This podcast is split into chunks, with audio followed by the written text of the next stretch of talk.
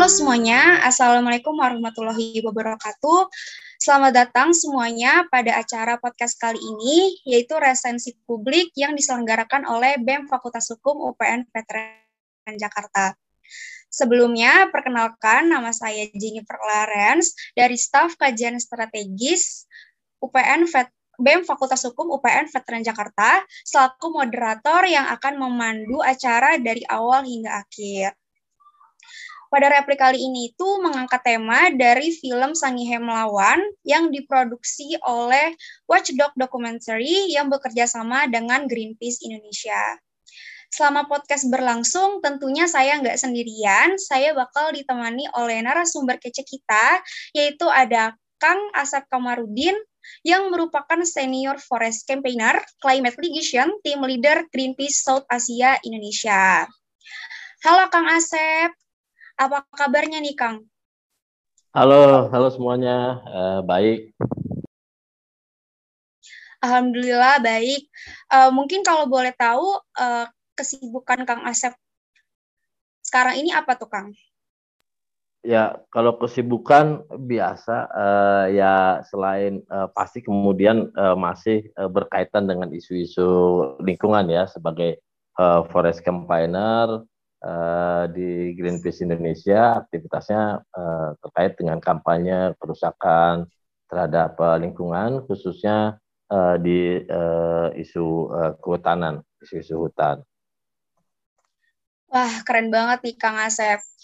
Oke, mungkin untuk mempersingkat waktu juga, saya langsung memberikan garis besar dari film ini gitu ya Kang menurut uh, pandangan saya gitu. Oke, uh, di mana garis besar dari film ini ya Kang Asep itu menceritakan kisah perjuangan masyarakat Sangihe di Sulawesi Utara yang hidupnya itu bergantung pada alam, baik hutan maupun laut.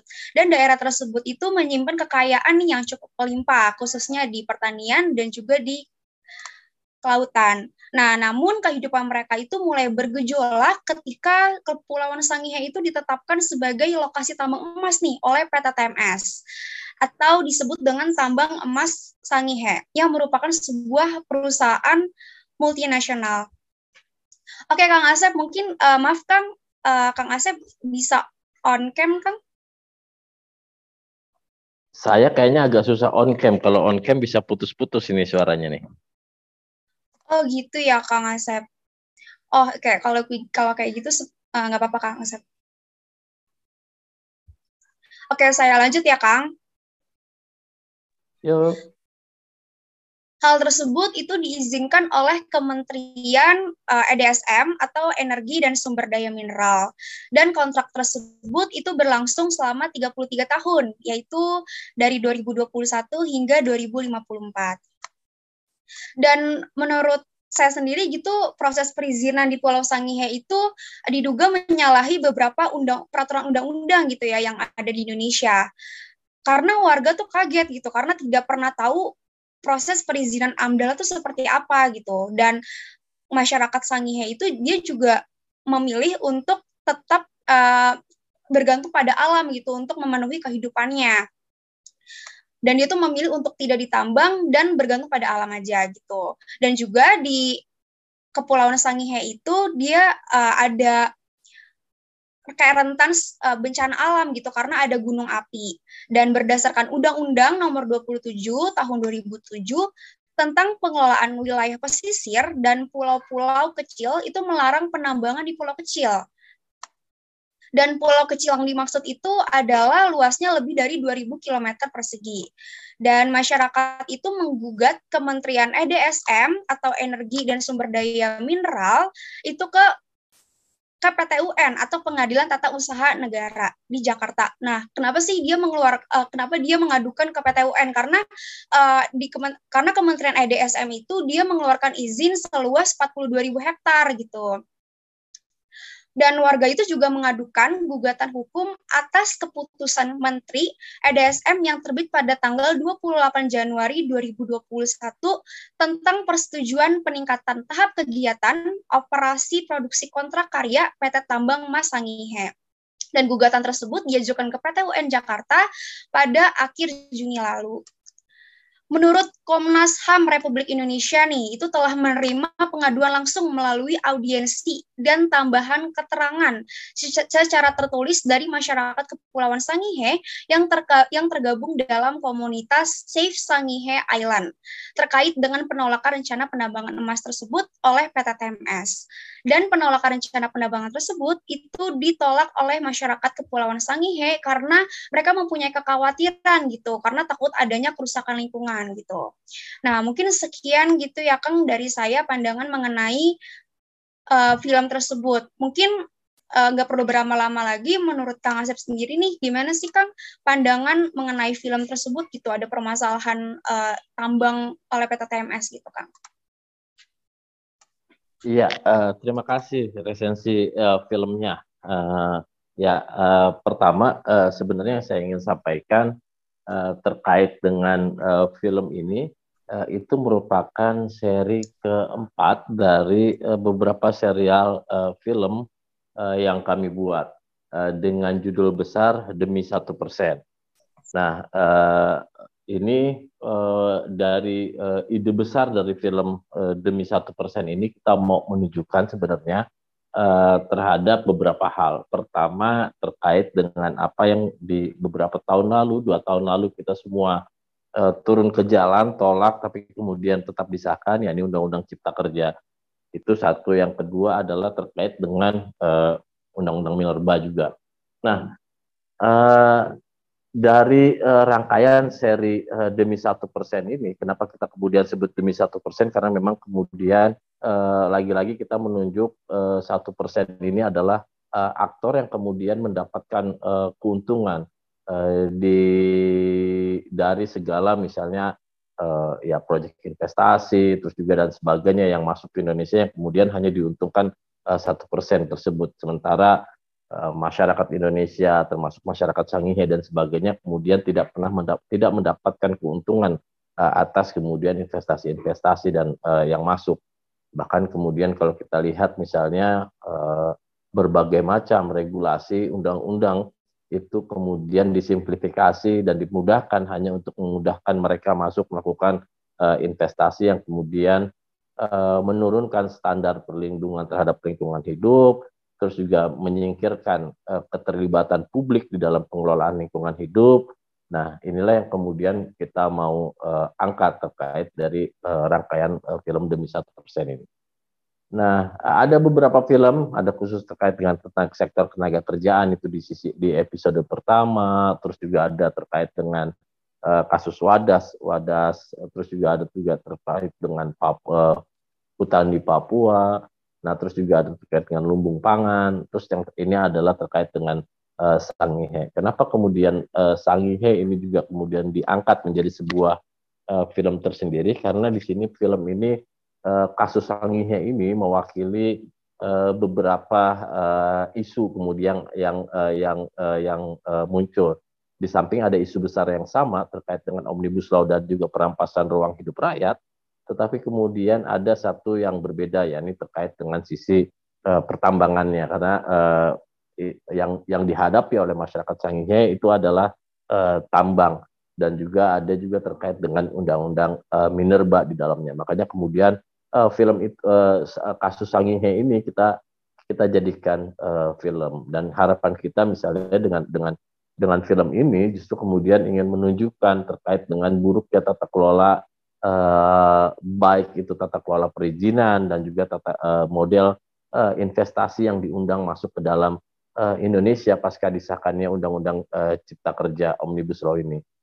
Nah, uh, di situ uh, di situ uh, muncul bahwasanya investasi-investasi yang yang masuk baik itu tambang emas, sangihe ataupun uh, terkait dengan uh, penggunaan hutan untuk perkebunan dan sebagainya itu masuk kemudian bahwasanya investasi-investasi uh, itu masuk dengan uh, tidak lagi mempedulikan standar terkait uh, perlindungan terhadap lingkungan hidup itu yang pertama. Yang kedua adalah mereka memarginalkan manusia yang ada di dalam uh, wilayah tersebut. Artinya manusia hanya di, uh, tidak uh, tidak juga dijadikan uh, per, uh, apa uh, apa uh, perhitungan di dalam uh, model uh, investasi mereka. Karena kemudian uh, justru di wilayah-wilayah investasi tersebut masyarakat itu malah uh, tersingkirkan bukannya kemudian malah memberikan kesejahteraan buat masyarakat tetapi kemudian uh, malah merampas ruang hidup uh, masyarakat wilayah keluarga rakyat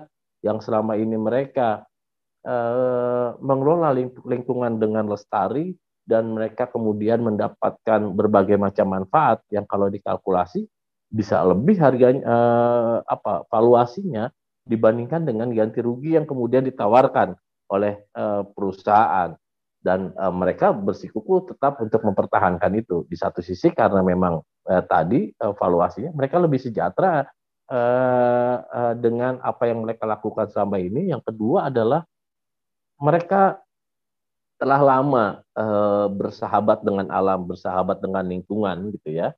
Dan kemudian mereka menganggap ini ada bukan hutan, alam itu bukan cuma sebagai uh, ruang untuk dikelola dan kemudian diambil keuntungannya, tetapi uh, hutan, lahan itu merupakan bagian uh, dari budaya uh, sehari-hari mereka. Sehingga kalau kemudian kalau uh, wilayah ataupun lahan tersebut hilang, maka mereka tercabut dari akar budaya mereka.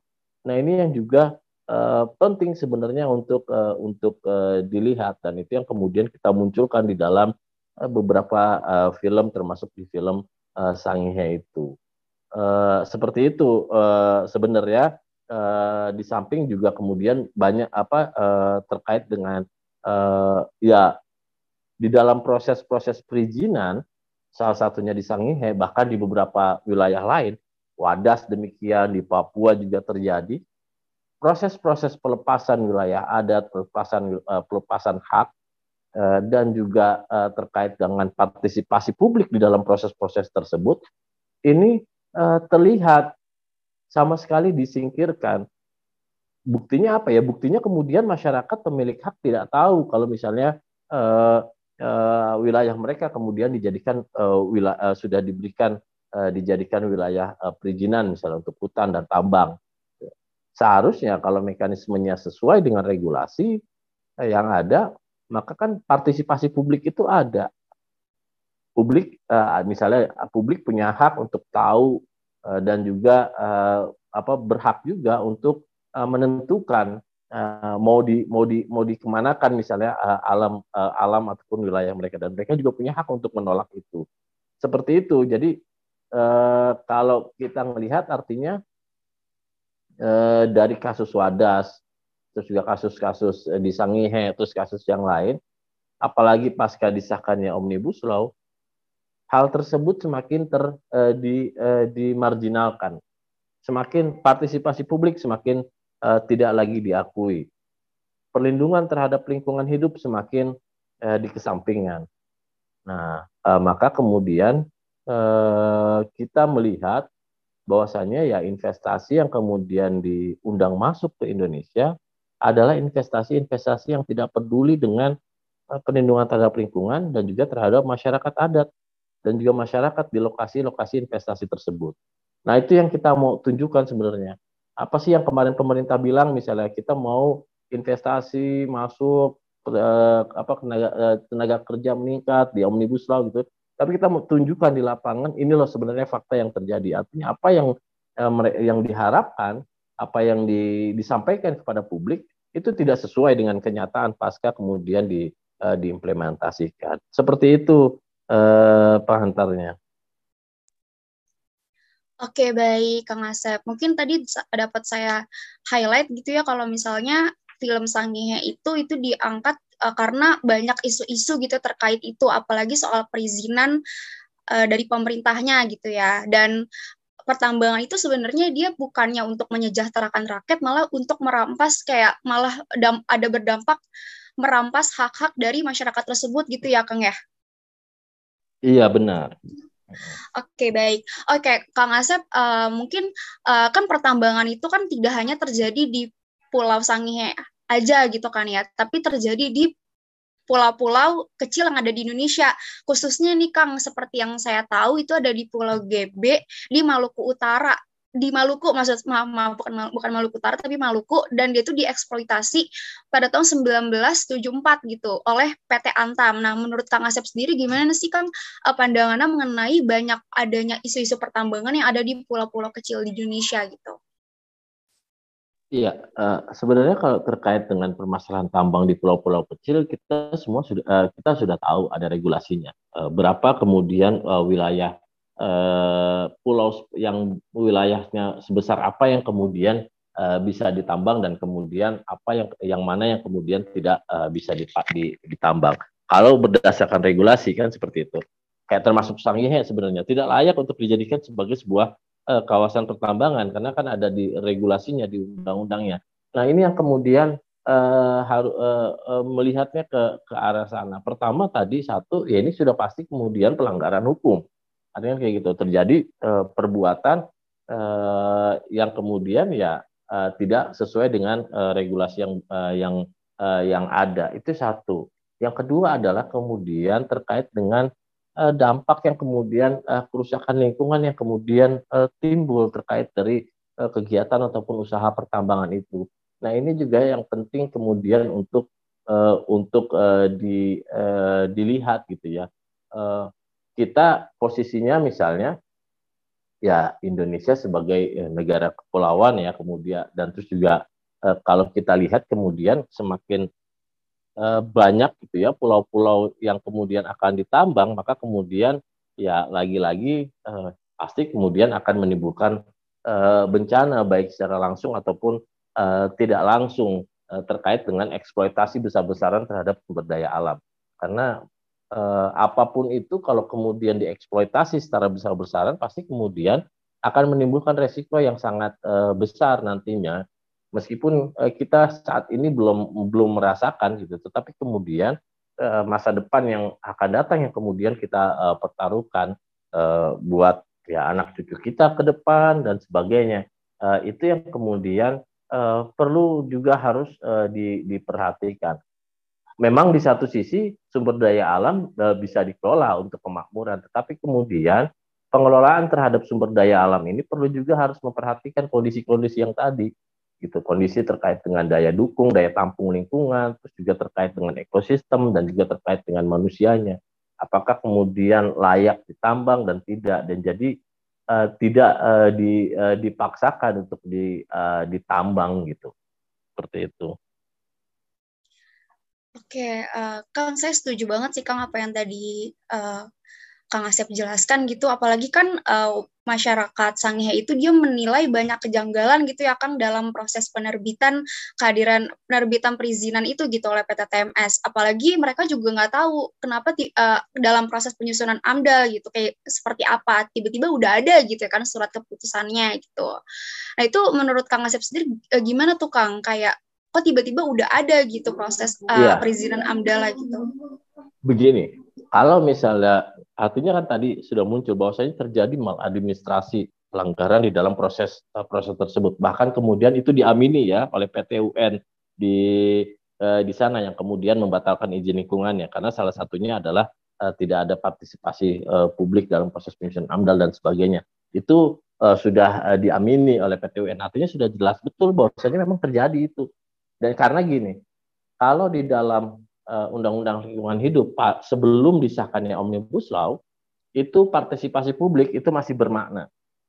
Uh, kenapa saya bilang masih bermakna? Karena memang di dalam proses penyusunan AMDAL itu uh, masyarakat itu uh, diberikan uh, ruang uh, untuk proses itu. Seba, uh, ada uh, di dalam uh, proses penyusunan AMDAL itu. Setelah selain di proses penyusunan AMDAL, masyarakat juga berhak untuk menolak AMDAL yang sudah dibuat di dalam eh, undang-undang lingkungan yang uh, yang lama ya. Nah, tetapi kemudian uh, itu kan tidak muncul tuh kemarin di kalau kalau masyarakat tahu kemudian kan pasti masyarakat bisa menolak pada saat itu dan bisa tidak dipaksakan. Yang namanya proses penyusunan AMDAL dan proses persetujuan itu kan proses persetujuan. Artinya masyarakat diberikan informasi terkait dengan kami mau buat tambang gitu tambang emas di sini, lokasi ini, keuntungannya seperti ini, tapi dia juga harus jujur, perusahaan itu harus jujur uh, men menyebutkan dampaknya apa buat masyarakat. Dampaknya apa ini ini dia harus jujur uh, itu kalau di dalam dalam dalam ketentuan terkait dengan FPIC yang yang yang yang benar seperti itu harus di, di, dijelaskan kepada masyarakat untung dan ruginya sehingga kemudian masyarakat bisa memilih oke silakan ditambang atau oke tidak boleh ditambang. Nah masyarakat punya hak untuk itu. E, kalau e, di eh, undang-undang lingkungan proses perizinan AMDAL yang sebelum keluarnya omnibus law, tetapi kemudian pasca disahkannya omnibus law hal tersebut hilang. AMDAL sudah tidak lagi kemudian eh, apa eh, memberikan ruang eh, partisipasi publik yang bermakna. Publik hanya eh, di, di, diberitahu saja di informasi kami akan buat ditambang kayak gini gini ini. Udah seperti itu aja. Karena hak untuk menolak AMDAL itu sudah dihapuskan di, uh, di dalam uh, omnibus law. Dan apa kemudian yang yang kita bisa lihat dari sini, maka kemudian akan semakin banyak kasus-kasus seperti Sangihe, kasus-kasus seperti Wadas, kasus-kasus yang lain ini ke depannya. Gitu. Dan juga misalnya uh, proses AMDAL sekarang dengan dengan model uh, model perizinan uh, disimplifikasi ini uh,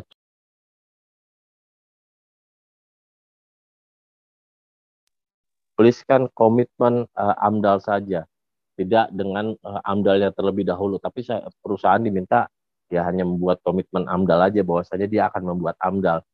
Nah ini eh, proses simplifikasi simplifikasi inilah yang kemudian kita lihat kenapa tadi saya bilang eh, menurunkan eh, standar perlindungan terhadap lingkungan hidup. Ataupun ya tidak peduli lagi terhadap lingkungan. Bukan cuma lingkungan tetapi kemudian masyarakatnya. Ya ini model-model regulasi yang seperti itu. Oke, baik Kang Asep. Uh, mungkin tadi kan kata Kang, Kang Asep itu masyarakat memang kalau misalnya uh, tidak mau gitu ya untuk ditambang mungkin uh, bisa bisa bilang tidak gitu ya. Cuman uh, dalam dalam tetapi itu masyarakat Sangihe itu dia sudah melakukan upaya perjuangan gitu ya Kang, tapi mereka tuh belum mendapatkan respon yang positif gitu dari dari perhatian pemerintah. Nah, itu tuh gimana tuh Kang? Uh, harusnya tuh pemerintah itu sebenarnya harus membuat kebijakan seperti apa gitu? Ya pertama terkait dengan apa yang kemudian uh, respon dan sebagainya, ya pemerintah seharusnya kemudian uh, merespon terlebih dahulu apa yang kemudian di, disuarakan oleh uh, masyarakat. Karena pada sejatinya pemerintah itu kan adalah pelayannya masyarakat, toh yang kemudian memiliki suara itu adalah masyarakat. Dia yang harusnya kemudian didengar. Gitu. Apalagi kemudian masyarakat adat masyarakat adat itu hadir sebelum Indonesia ada loh mereka sudah ada lebih dahulu dibandingkan Indonesia artinya kayak gitu justru seharusnya itu yang kemudian uh, didengar terlebih dahulu ketika masyarakat menolak ya maka seharusnya pemerintah tidak lagi uh, memaksakan uh, uh, diberikannya perizinan gitu nah itu yang harusnya uh, dilakukan uh, karena ya balik lagi untuk siapa kemudian uh, keuntungannya kan kayak gitu. Kalau kemudian tidak memberikan dampak keuntungan langsung kepada masyarakat yang kemudian uh, wilayahnya dijadikan sebagai tambang ataupun sebagai uh, untuk industri yang lainnya ya ya kemudian ya akan terjadi ya seperti ini gitu. Masyarakat uh, akan selalu menjadi uh, menjadi korban terkait dengan uh, banyaknya investasi-investasi yang akan uh, masuk. Dan seharusnya pemerintah itu hadir uh, berada di posisi pada posisi masyarakat. Dan kemudian kebijakan-kebijakan yang dikeluarkan oleh pemerintah yaitu adalah kebijakan-kebijakan yang ber uh, pro terhadap kepentingan masyarakat. Bukan kemudian kita lihat kemarin kebijakan-kebijakan yang dikeluarkan oleh pemerintah itu lebih besar pro terhadap kepentingan para eh, investor-investor. Yang kemudian kalau kita tahu kan misalnya investor mereka datang ke Indonesia tujuan mereka kan untuk mencari keuntungan. Bukan kemudian untuk charity bagi-bagi uang dan sebagainya, tapi mereka mencari keuntungan, mereka keluarkan modal sedikit, tapi mereka mengharapkan keuntungan yang banyak. Kan e, naturnya kan kayak begitu. Jadi e, seperti itu sebenarnya yang harus e, peran pemerintah itu justru harusnya ada pada posisi melindungi kepentingan-kepentingan publiknya itu, gitu. Oke Kang, uh, tadi saya garis bawahi tadi Kang Asep bilang kalau misalnya pemerintah itu harus mendengarkan uh, masyarakatnya gitu. Kalau misalnya masyarakatnya memang menolak uh, harus mengikuti gitu, jangan memaksa. Tapi uh, seperti yang saya lihat gitu ya Kang di film masyarakat Sangihe itu sebenarnya dia sudah melakukan aksi demo gitu ya, tapi uh, pemerintah belum tetap belum apa memberikan respon gitu, Kang. Gitu, Kang. Iya, betul. Bahkan kemudian kalau kita lihat uh, sekarang kan sudah menang di PTUN, uh, maka kemudian ya uh, di izin lingkungannya ya kemudian seharusnya uh, pemerintah uh, mengkaji me, apa Kementerian SDM ini uh, mengkaji kembali uh, perizinan yang telah dikeluarkan untuk ke PTSM ini. Karena satu proses awal dari awal itu prosesnya sudah salah maka kemudian tidak layak untuk dilanjutkan dan sudah sepantasnya untuk uh, di uh, dicabut uh, izinnya di Kementerian SDM itu kontraknya yang uh, dikeluarkan oleh Kementerian SDM itu ya kalau kita lihat ya cacat kan prosesnya dan itu sudah di, diamini oleh PT UN ya. Lebih baik itu di, dicabut bukan kemudian dengan mempergunakan gaya-gaya apa ya eh, pendekatan yang eh, modelnya kekerasan. Yang ini yang eh, yang selalu eh, muncul di mana kemudian eh, celakanya alat negara polisian malah kemudian eh, tidak memposisikan dirinya pada posisi yang independen yang netral. Justru malah lebih banyak berada pada posisi pengawalan-pengawalan untuk uh, industri. Yang lagi-lagi kemudian dia akan berhadapan dengan masyarakat. Nah ini yang kemudian juga kita uh, kita amat uh, sayangkan tindakan-tindakan uh, aparat uh, polisian yang yang lebih mengedepankan seperti itu. Bahkan kemarin pasca dicabut di uh, PT UN-nya, mereka masih masih mengirimkan alat-alat beratnya dan juga dikirim didampingi oleh aparat kepolisian kan dan kemudian dipalang dihadang oleh oleh warga karena ya izin lingkungan mereka sudah uh, sudah uh, di, uh, dicabut uh, oleh PT UN. Nah polisi seharusnya tahu itu.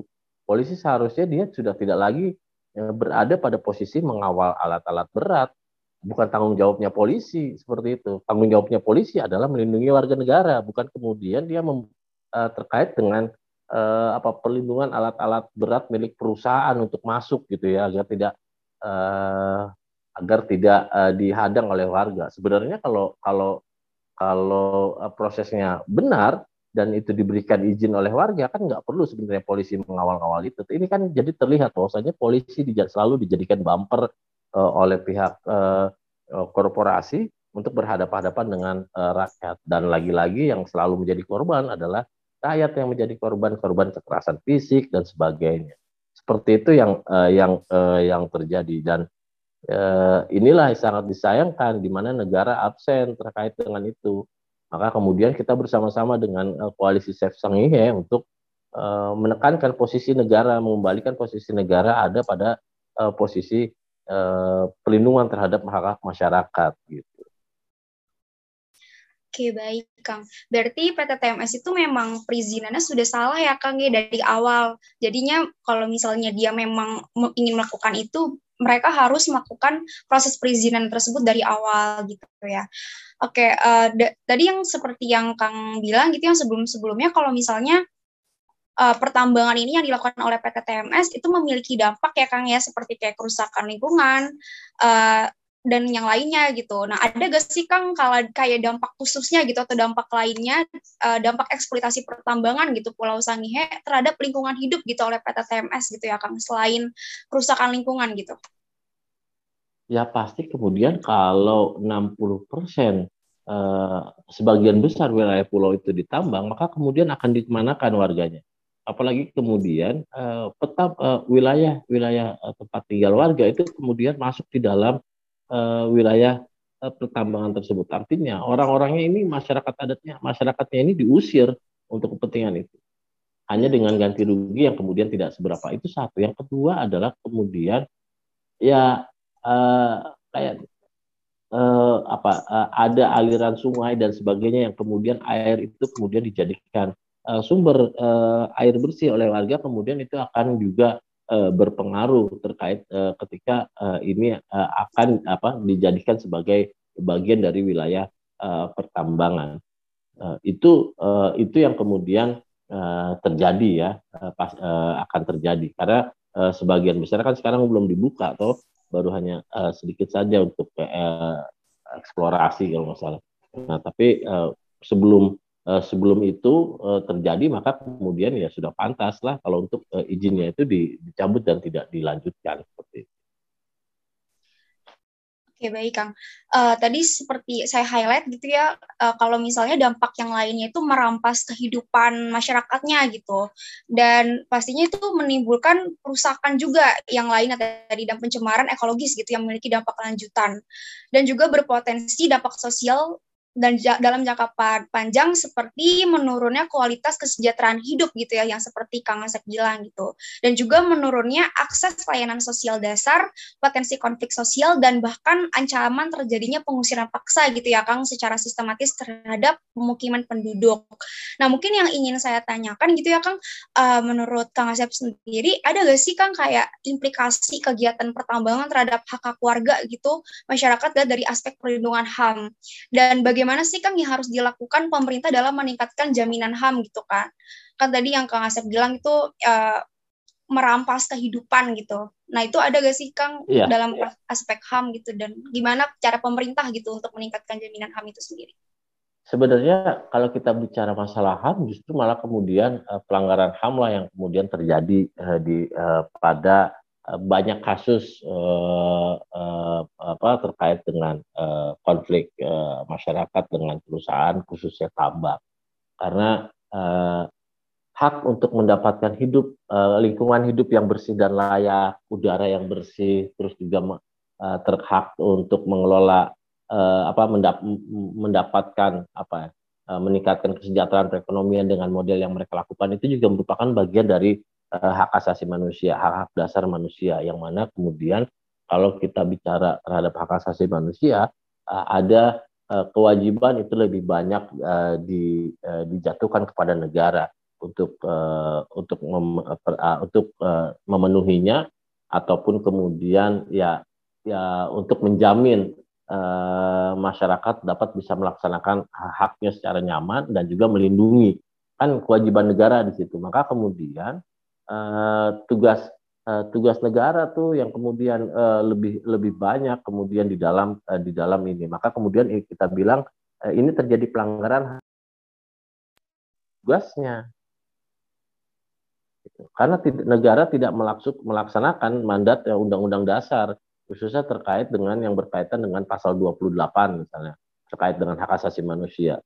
Kalau negara kemudian melaksanakan haknya melaksanakan Eh, melaksanakan tugasnya, maka kemudian tidak akan terjadi pelanggaran HAM itu.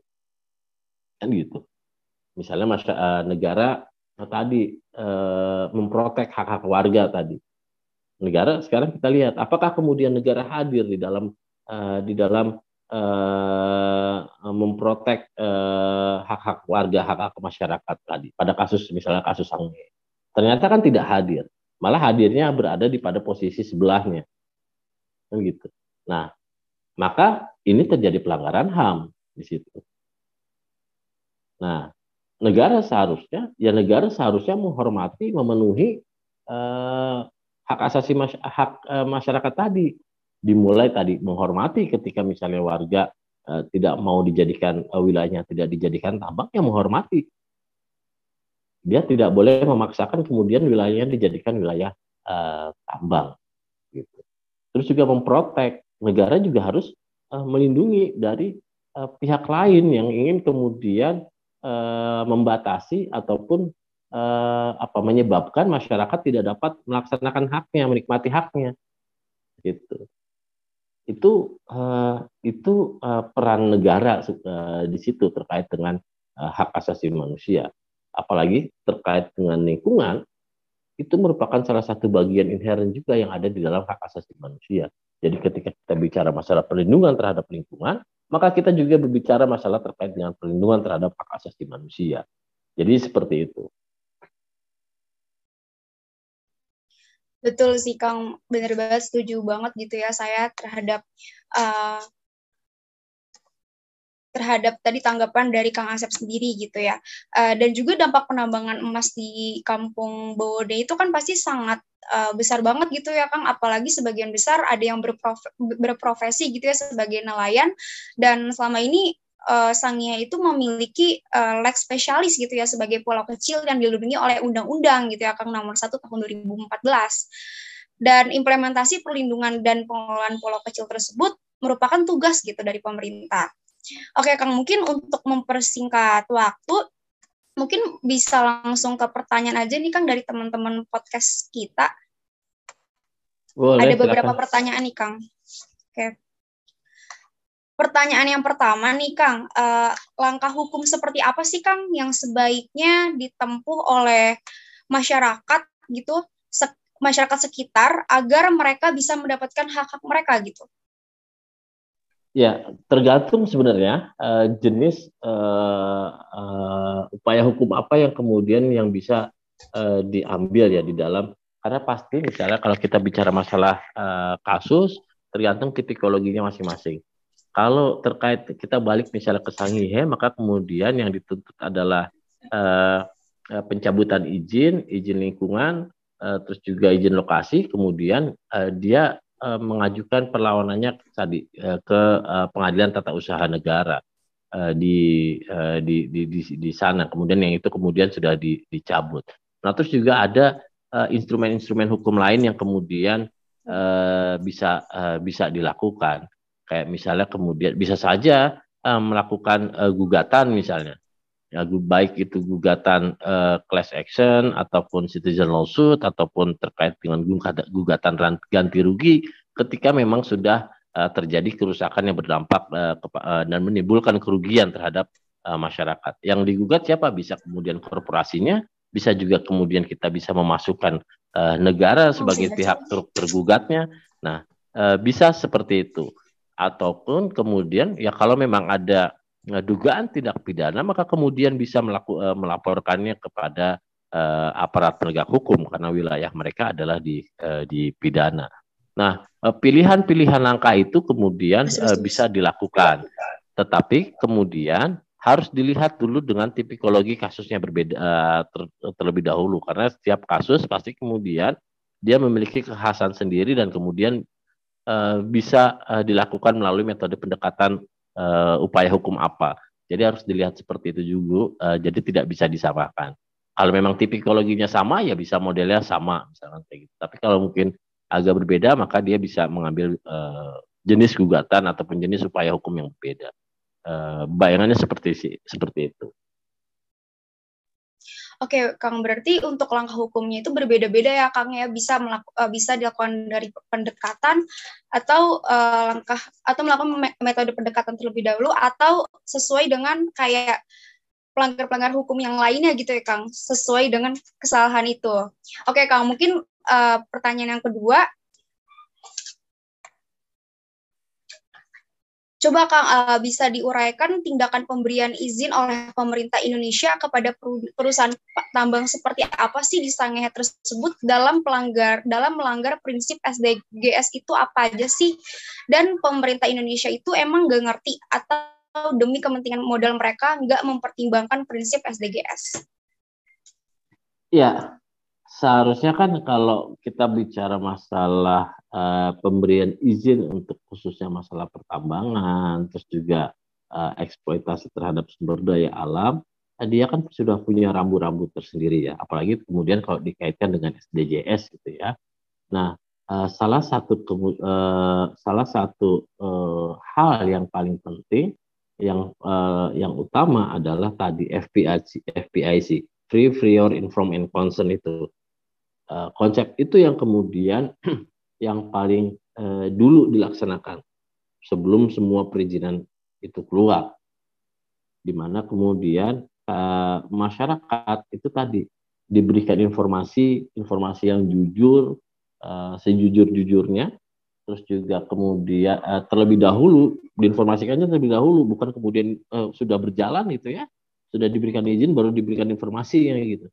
Nah terus juga kemudian uh, ada kemudian persetujuan. Itu dulu gitu. Kalau kemudian itu tidak terjadi, maka kemudian ya sudah kita sudah kita bisa pastikan bahwasanya uh, tadi terjadi pelanggaran di sana pada proses uh, proses itu terjadi uh, proses uh, manipulasi kadang uh, triknya kan uh, banyak trik yang dilakukan ya di dalam uh, kalau kami melihat gitu ya di beberapa kasus terkait dengan uh, FPIC ini. Kadang uh, mas, uh, apa pihak korporasi ataupun pada proses penyusunan di awal hanya mengundang beberapa orang saja yang kemudian memang masyarakatnya sudah menerima gitu. Tapi kemudian sebagian yang lainnya yang menolak itu uh, tidak diundang di dalam proses uh, tersebut, maka kemudian ya itu yang dijadikan alasan ini sudah sudah sudah menerima kok padahal sebagian lain tidak nah itu yang kemudian uh, banyak uh, terjadi. Maka kemudian uh, di di lapangan uh, itu yang terjadi. Banyak yang terjadi seperti itu. Bahkan kalau kita riset uh, terkhusus di Papua gitu kemarin kita mengeluarkan uh, hasil studi uh, namanya uh, judulnya itu stop baku tipu. Eh, itu eh, di, kita eh, mengkaji terkait dengan proses-proses seperti itu di dalam proses-proses pemberian izin. Eh, banyak terjadi eh, proses-proses baik itu pemalsuan, terus juga proses tipu-tipu istilahnya ya. Eh, kalau kita kalau di Papua itu kasusnya misalnya masyarakat diundang hadir gitu, hadir di pertemuan dikasih absensi tapi kemudian belakangan mereka nggak tahu itu. Mereka pikir itu absensi kehadiran, tetapi kemudian itu dimanipulasi menjadi berita acara tanda tangan berita acara pelepasan hak wilayah adat. Itu ada terjadi banyak gitu seperti itu. Nah, hal seperti ini yang kemudian e, banyak e, muncul. Saya pikir juga bukan cuma di di Papua, tapi di wilayah lain dengan model dengan modus yang yang ber, e, yang yang berbeda dan itu yang kemudian eh, harusnya kemudian itu yang di, eh, dilihat di dalam eh, proses-proses pemberian izin nggak cuma sebatas kemudian oke okay, eh, sudah eh, di ada gitu tapi kemudian harus dilakukan checking ulang lagi dengan proses yang yang benar-benar yang bukan kemudian eh, manipulatif untuk kepentingan ataupun mendapatkan keuntungan sesaat beberapa kelompok saja kemudian uh, itu diiakan misalnya. Maka kemudian kan banyak juga tuh terjadi kan yang ditangkap korupsi sektor perizinan oleh KPK oleh lembaga lain itu juga kan banyak terjadi. Nah di proses-proses seperti itulah yang kemudian terjadi. Ya sudah pasti kemudian Indonesia uh, ikut misalnya dalam SDGs ya kemudian itu cuma cuma jatuh, jatuhnya sebatas uh, lip service, tetapi kemudian tidak uh, tidak muncul, tidak di, di, di, di, dipraktekkan di Eh, di dalam eh, proses-proses eh, penerapan hukumnya seperti itu.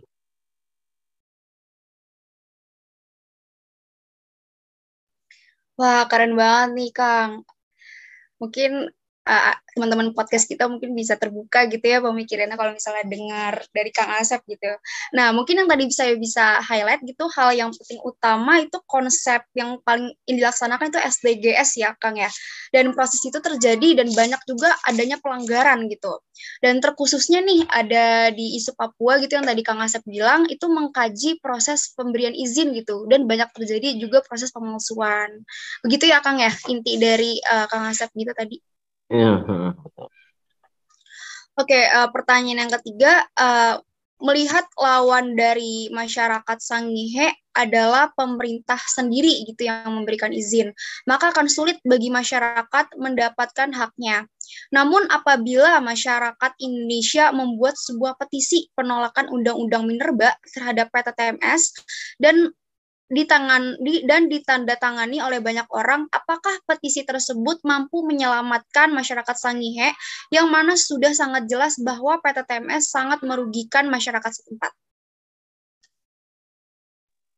Ya, sebenarnya uh, kalau kita biarkan kemudian kita tidak membersamai masyarakat Sangihe, ya pasti kemudian uh, apa akan uh, akan kemudian uh, sulit kemudian untuk uh, untuk uh, ya kalau kita bicara masalah kasusnya pasti kemudian uh, kita akan bicara masalah terkait dengan uh, hitam putih misalnya persidangan dan sebagainya. Satu sisi sudah menang, tetapi kemudian uh, di di PTW. Tapi kan ini kan kasusnya terus berjalan.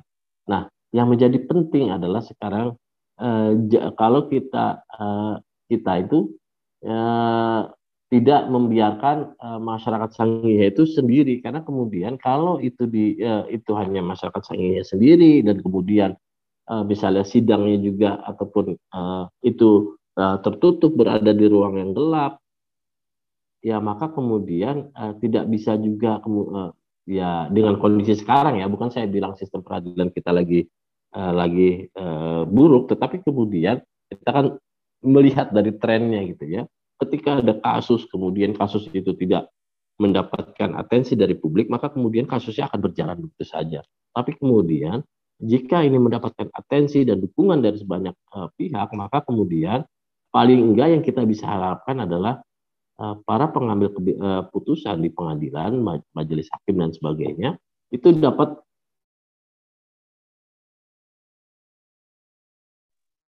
uh, lebih uh, lebih independen jadi tidak tidak terbawa oleh kepentingan. Karena kita yakin kalau majelis hakimnya adalah majelis hakim yang adil dan kemudian uh, dia independen, maka kemudian dia akan akan pastinya akan memenang, akan dapat uh, melihat mana yang benar dan mana yang uh, tidak benar. Karena kan secara kasat mata itu sudah terlihat misalnya prosesnya salah kan kayak gitu. Itu satu. Nah terus juga bagaimana kemudian uh, ya ya paling penting kemudian memang uh, tekanan ini juga tidak dilakukan sendiri karena pemerintah pasti akan hitung-hitungan apalagi misalnya kalau sekarang misalnya sistem politik dan sebagainya yang di, yang yang dilihat itu adalah kemudian suara uh, vote yang kemudian uh, uh, banyak masanya gitu ya. Kalau cuma sedikit ya mereka kemudian bisa dapat menampik begitu saja yang kayak gitu. Tapi kalau misalnya uh, ini banyak dan kemudian ini bisa mempengaruhi kredibilitas mereka di voter ataupun para pemilih ketika nanti pemilu ya kemudian ini uh, menjadi perhitungan buat mereka kan kayak gitu. Karena uh, mekanisme ini ya kalau kalau Prof. Haryadi uh, bilang kan ini state capture corruption kan kayak gitu. Tetapi kemudian uh, ruang uh, di mana ruang uh, ruang publik bisa kemudian melakukan uh, perlawanan ya tadi publik jangan mau lagi sekarang kita ini cuma dianggap sebagai kertas suara yang di, yang diterim yang dibutuhkan lima tahun sekali pada saat pemilu tetapi setelah pemilu kertas suaranya dirobek dibuang begitu saja. Kita sudah tidak tidak bisa lagi berada pada posisi itu tetapi kita harus menunjukkan kita juga uh, punya kekuatan. Ya kalau mereka tidak benar ya kita sudah tidak pilih lagi misalnya ataupun tidak dan sebagainya memberikan sanksi-sanksi seperti itu kepada para pengelola negara modelnya uh, seperti itu gitu. Begitu kalau dari uh, saya. Wah, mantep banget ya Kang ya. Tanggapan dari Kang Asep sendiri gitu. Nah, mungkin yang dapat saya highlight gitu ya, uh, dilihat dari kasusnya gitu yang uh, terkait dari persidangan pasti sudah pasti menang gitu ya Kang jika ini mendapatkan atensi keputusan pengadilan dapat dilihat dari independen gitu dan kemudian bisa dilihat dari benar atau tidak benarnya. Nah, pertanyaan yang keempat nih Kang, apakah kemenangan gugatan hukum warga Sangihe atas izin lingkungan perusahaan TMS menjadi akhir dari kasus tambang Sangihe atau perlu ada proses hukum yang berlanjut Bila perlu, apa proses hukum yang harus dilakukan? Pertama, eh, pasti ini bukan upaya hukum terakhir. Meskipun kemudian eh, kita lihat eh, dapat informasi, kemudian bupati ataupun Pemda tidak melakukan banding, bisa saja perusahaan itu mengajukan banding. Itu satu.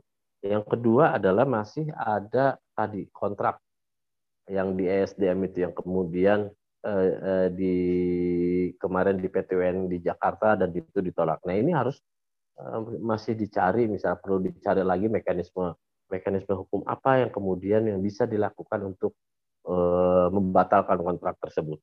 Itu satu dan eh, yang menjadi penting adalah memang pengawalan eh, pencabutan izin yang izin lingkungan kemarin. Kalau misalnya nanti eh, perusahaan banding gitu ya, terus juga perusahaan kalah lagi, maka ya sudah selesai sebenarnya. Eh, TMS ya nggak nggak bisa beraktivitas di situ. Dan eh, pemerintah mau eh, harusnya ditekan terkait dengan kontrak yang sudah dibuat itu. Kontraknya ya tidak lagi berlaku karena izin lingkungannya sudah sudah dicabut kan gitu. Sudah dibatalkan oleh PT UN misalnya kayak itu itu satu upaya hukum yang yang yang yang memang saat ini uh, dikonsenkan lagi di di di, uh, di uh, difokuskan ke situ. Tapi jangan lupa juga uh, ada satu uh, kemarin kan ada rekan juga yang dikriminalisasi ditangkap oleh polisi uh, uh, apa uh, pada saat melakukan uh, penghalang-halangan uh, aktivitas apa masuknya alat-alat berat itu. Nah, eh, bagi kami eh, upaya-upaya itu adalah bagian dari upaya eh, kriminalisasi pejuang lingkungan karena mereka sedang melakukan aktivitas perlindungan terhadap lingkungan. Kalau teman-teman baca misalnya undang-undang lingkungan pasal 66 itu itu kan tidak dapat digugat secara pidana digugat secara perdata ataupun dilaporkan secara pidana terkait dengan aktivitas yang dilakukan terkait dengan lingkungan. Dan polisi seharusnya tahu itu, tetapi kemudian celakanya di lapangan seperti saya bilang sampaikan tadi, polisi tidak berpihak kepada kemudian masyarakat, malah kemudian mengkriminalisasi gitu. dengan dengan dengan dugaan tindak kriminal memiliki uh, senjata tajam. Ya karena memang mereka nelayan, mereka membawa senjata, membawa membawa alat-alat untuk berladang dan uh, ke laut, gitu, ya, untuk membawa pisau untuk uh, ke, ke ke laut, tapi kemudian Eh, itu dipidana karena itu. Nah, ini yang kemudian kita lihat bahwasanya ini adalah kriminalisasi tindak pidana yang kemudian dicari-cari oleh aparat. Tujuannya adalah untuk memudarkan uh, semangat perlawanan dengan misalnya ada kriminalisasi dan sebagainya pasti kemudian perlawanannya akan akan melemah dan sebagainya kayak gitu.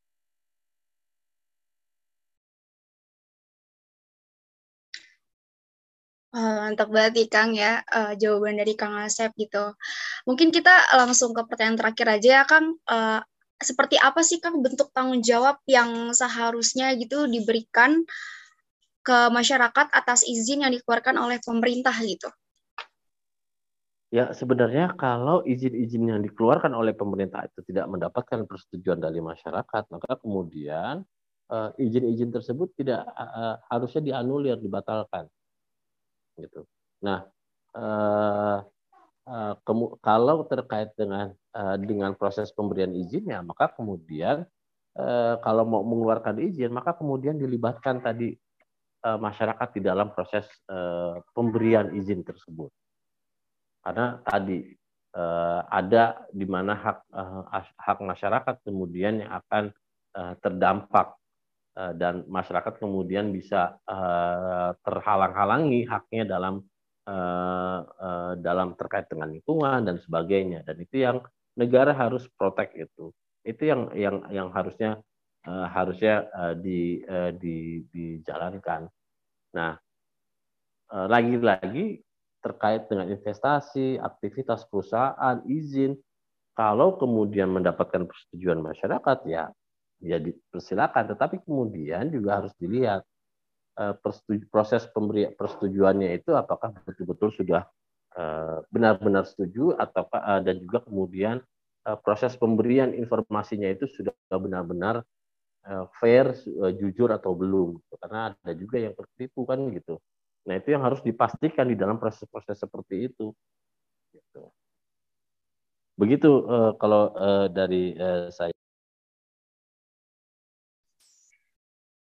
Oke Kang, berarti yang dapat saya highlight gitu ya Kang, harus adanya uh, partisipasi juga gitu dari masyarakat Sangihe tersebut.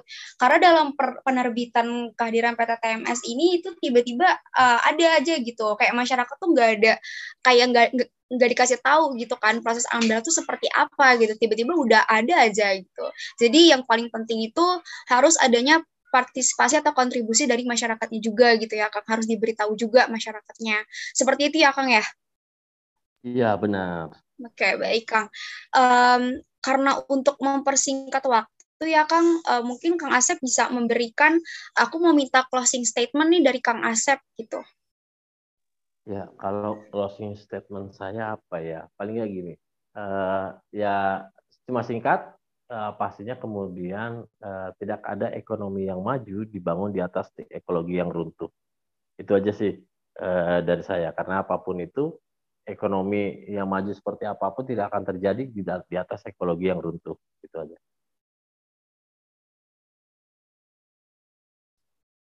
Oke, sekian teman-teman closing statement dari Kang Asep. Terima kasih Kang Asep sudah mau meluangkan waktunya untuk podcast kali ini. Sehat-sehat Kang Asep. Terima kasih Kang Asep. Yo, sama-sama. Terima kasih banyak Kang. Uh, mungkin untuk Kak Karina bisa ini Kak mengucapkan sepatah dua kata. Uh, ya, izin masuk Jennifer. Uh, halo Kang Asep, perkenalkan saya Hoyerina sebagai Project Officer pada replik hari ini. Sebelumnya terima kasih banyak Kang Asep udah walaupun jauh-jauh di sana tapi masih mau gitu uh, join ke rekaman ini. Uh, pokoknya jangan kapok-kapok ya Kang Asep. Semoga ke depannya juga kita bisa ketemu di diskusi lain. Semoga sehat selalu Kang Asep. Maaf ya.